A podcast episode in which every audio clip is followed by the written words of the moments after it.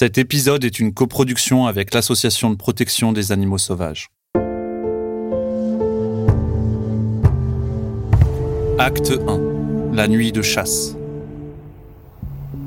Dressé sur deux de mes pattes, au milieu de ce paysage sauvage, j'observe l'étrange obscurité étoilée. Une sphère rouge domine le ciel. De sa clarté, elle inonde les ombres. Je m'initie seul à la chasse. J'ai épié les faits et gestes de mère, copiant ses rituels, son adresse. J'ai appris auprès d'elle à humer l'air. Il est délicieux. Le temps d'un instant, j'apprécie l'atmosphère des lieux. J'allonge le museau, me faufile à petit trot, herbe sauvage et buisson bord d'un mur d'eau. Des ondes se projettent et glissent à sa face. Le calme ne semble présent qu'en surface. Je me place aux aguets. Je guette bruits et croissements, mouvements et ululements. Là, juste au-dessous de moi, un étrange être fort appétissant. Sa longue langue claque l'air, attrape des insectes virevoltants. Ma position ne lui permet ni de me voir, ni de me sentir. Je plonge sur lui et dans sa chair, je plante mes crocs. Quelle réussite. Il n'a pas le temps de prendre la fuite. J'agrippe son corps de mes dents. Mes membres fouettent les flots. Ma peau mouillée, mais le museau sec, je me hisse sur la terre ferme. Mon butin serré entre mes mâchoires, je rentre me terrer.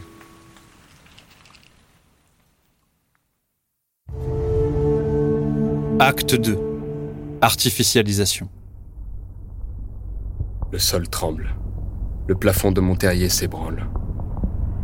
Est-ce un son provenant de mes songes ou bien la terre qui tombe? Tout est sombre, s'effondre autour de moi. Je m'agrippe aux racines, me projette en avant. La poussière et la terre emplissent l'air. Il est irrespirable. Ma gorge me serre. Les yeux me piquent. Je cours contre le temps contre ces rafales qui fouettent mes tempes, contre le sol qui s'ouvre sous mon ventre. Déguerpir ou finir enseveli. Sortir, vite. Puis là, devant moi, un décor qui me laisse pantois, sans voix. Des monstres aux bras d'acier mordent la terre, arrachent les arbres, détruisent le calme. Des bipèdes crient et s'agitent. Je ne comprends pas ce qu'ils fabriquent. Ce paysage sauvage est maintenant champ de ruines. L'eau transparente se trouble. Je gronde de toutes mes forces sous cette bruine. Mes poils se hérissent sous les chines. Je n'ai d'autre choix que de fuir. Je dois agir si je souhaite survivre. Je saute dans ce liquide devenu sombre fluide. Acte 3. Migration et résilience.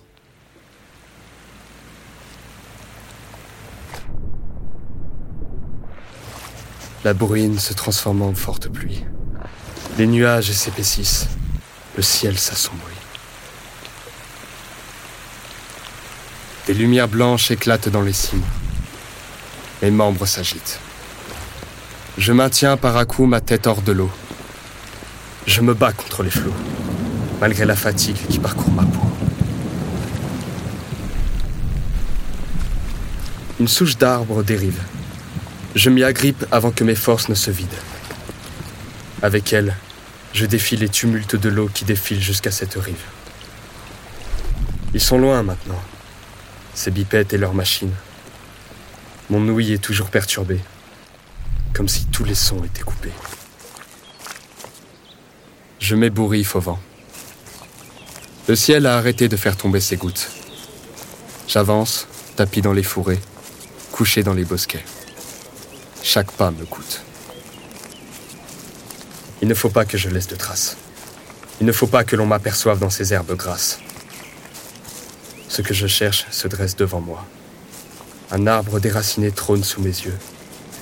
Son tronc éventré accueille mon corps roulé en boule, détrempé.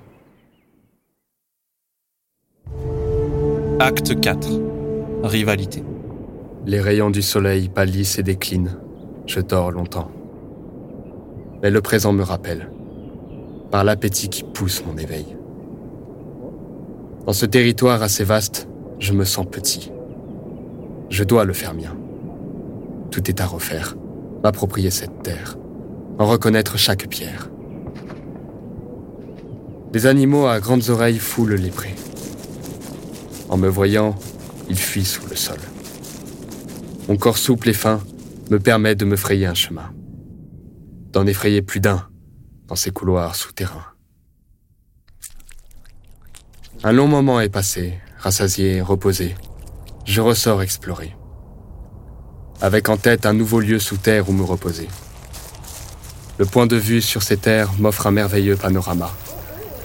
Les individus croissants se réunissent. Je n'ai qu'à me cacher, tel un voleur masqué, pour les attraper. Je prélève ma part. Mère m'a tout appris de cet art.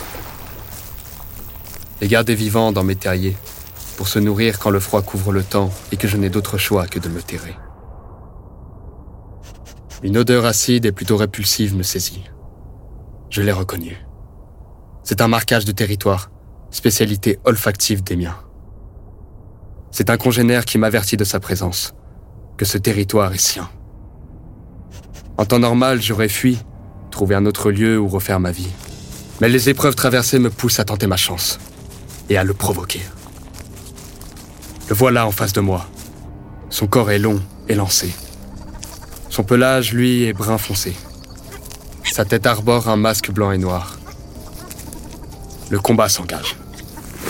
Il n'y a pas assez d'espace. Pas assez pour que l'on puisse se partager la chasse.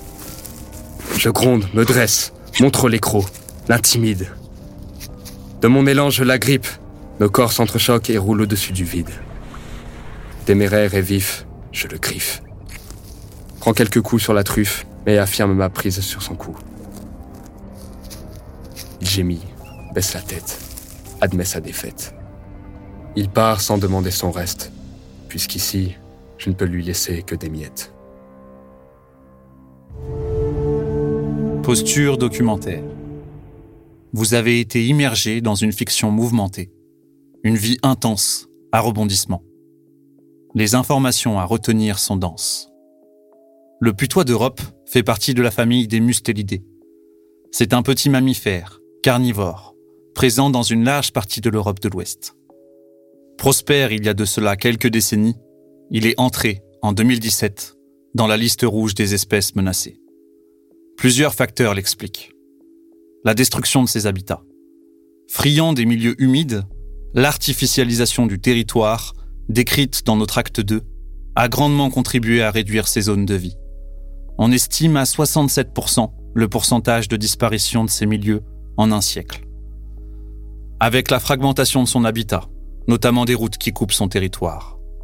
En plus des collisions avec les voitures qui provoquent une mortalité directe, les populations locales se retrouvent isolées, ce qui les fragilise à long terme.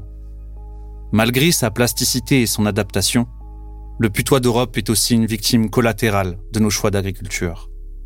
La disparition des haies et des couverts végétaux l'impacte, car vital pour sa chasse active. La disparition de nombre de ses proies, empoisonnées par les pesticides, lui nuisent. Puis il y a aussi son statut. Jusqu'en 2021, il faisait partie de la liste des espèces susceptibles d'occasionner des dégâts. Cette liste permet de rendre légales des méthodes de destruction de l'espèce par piégeage. Elle est réactualisée tous les trois ans. La Société française pour l'étude et la protection des mammifères, ainsi que notre partenaire, l'ASPAS, craignent encore de la voir apparaître dans la liste qui sortira en 2023. Ils plaident auprès de l'État pour sanctuariser le statut de l'espèce, encore aujourd'hui chassable, et proposent d'ores et déjà des solutions. À l'image de certains de nos pays voisins, la France pourrait inscrire le putois sur une autre liste, celle des espèces à protéger. Et ainsi, faire du putois une espèce parapluie. Parapluie car si on le protégeait, cela rendrait obligatoire la protection d'une partie de son habitat, ce qui profiterait à beaucoup d'autres espèces animales comme végétales. Faune et flore pourraient alors bénéficier du soutien populaire accordé à ce petit prédateur. Les scientifiques sont unanimes. Leurs populations en France et en Europe ont atteint un seuil critique. Ils veulent pousser l'État à agir avant qu'il ne soit trop tard. avant de devoir développer des programmes coûteux de réintroduction ou de renforcement de population. Il demande à ce qu'on le protège dès maintenant. Parmi toutes les familles d'espèces qu'a connues la Terre, le putois d'Europe est un être assez récent dans l'histoire. Son nom, putois, provient du latin. Il est plutôt négatif. Il le tient à sa technique d'intimidation, de défense. Une intense et repoussante odeur produite par ses glandes. Elle lui permet d'éloigner les prédateurs, de marquer son territoire. Des prédateurs, il n'en a plus beaucoup. On peut les lister aisément. Il a le renard qui, par opportunisme, peut le chasser, mais aussi des rapaces qui peuvent tenter de l'attraper.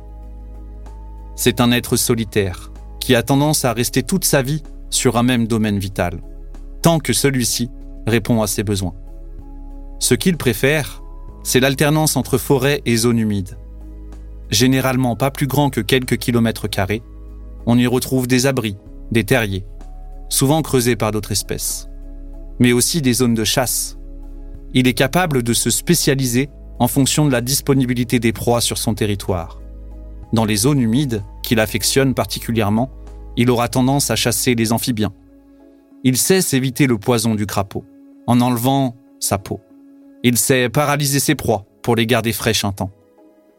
Dans les forêts et prairies dotées de couverts végétales, il raffole des lapins de garenne et des rongeurs. Avec son corps allongé et souple, il est capable de les suivre au plus profond de leur terrier.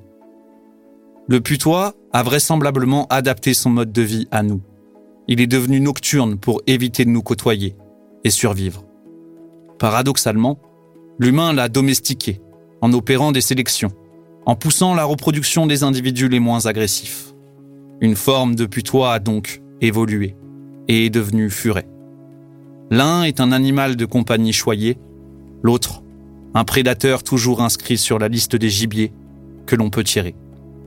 La situation peut changer. Des solutions sont déjà proposées. Il faut maintenant les appliquer.